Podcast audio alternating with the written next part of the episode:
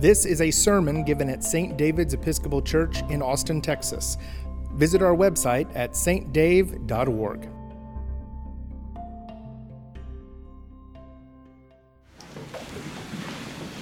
Good morning. For those of you who don't know me, and for those of you who don't recognize me without my full beard, uh, my name is Carter Leer, and I am one of the seminarians here at St. David's. Um, as you all know, uh, Father Chuck and Pastor Angela are at the vestry retreat this weekend, so they asked me to preach today, and Father Chad is sick.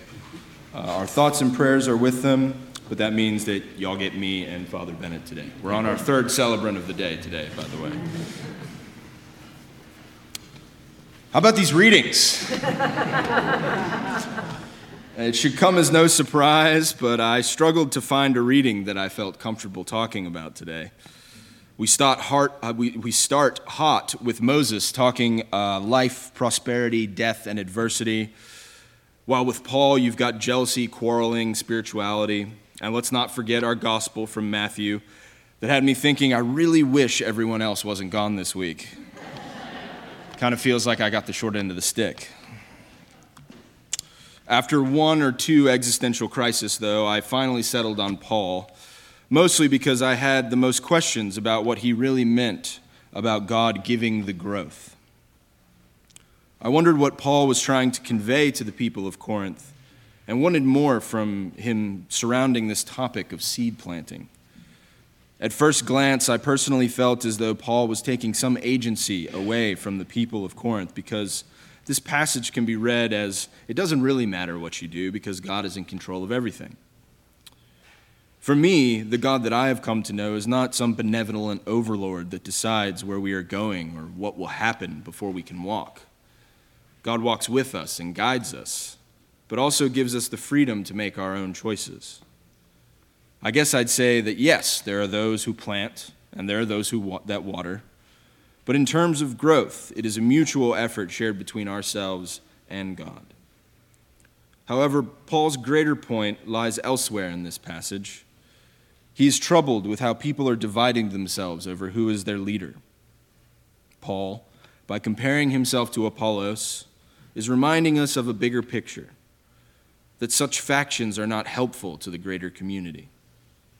Like most of my struggles with Paul, I always want him to take it further and say that people can have their own choices, but we need to remember that we are all part of this earth and we are all in this together.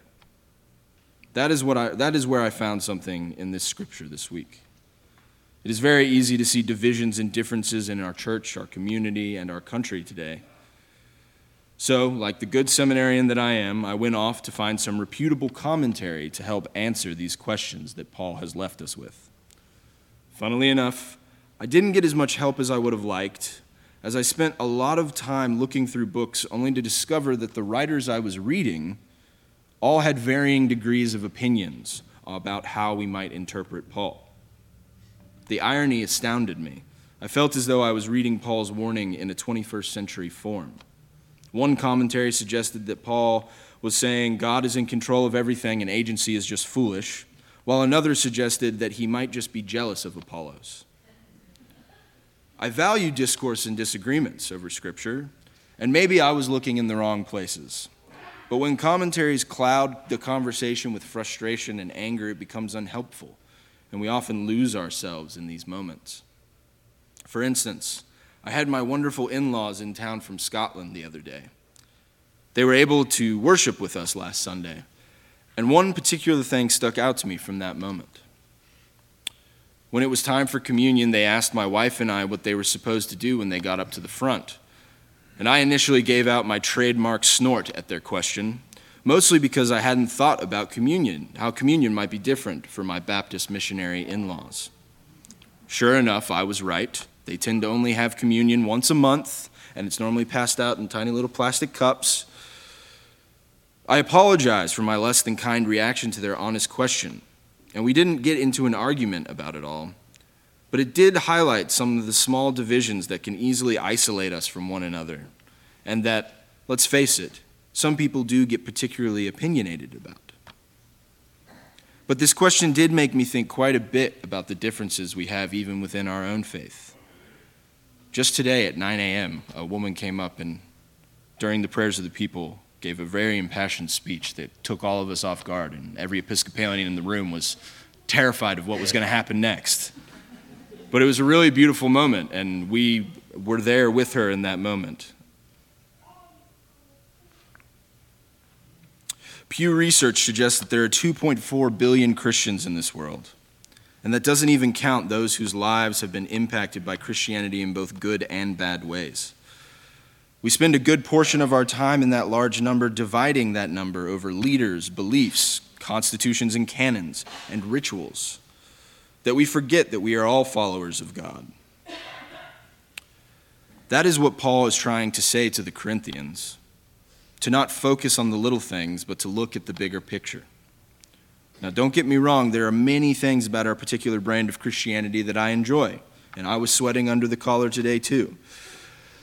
But I think it's time that we look within Christianity in our journey to do God's work.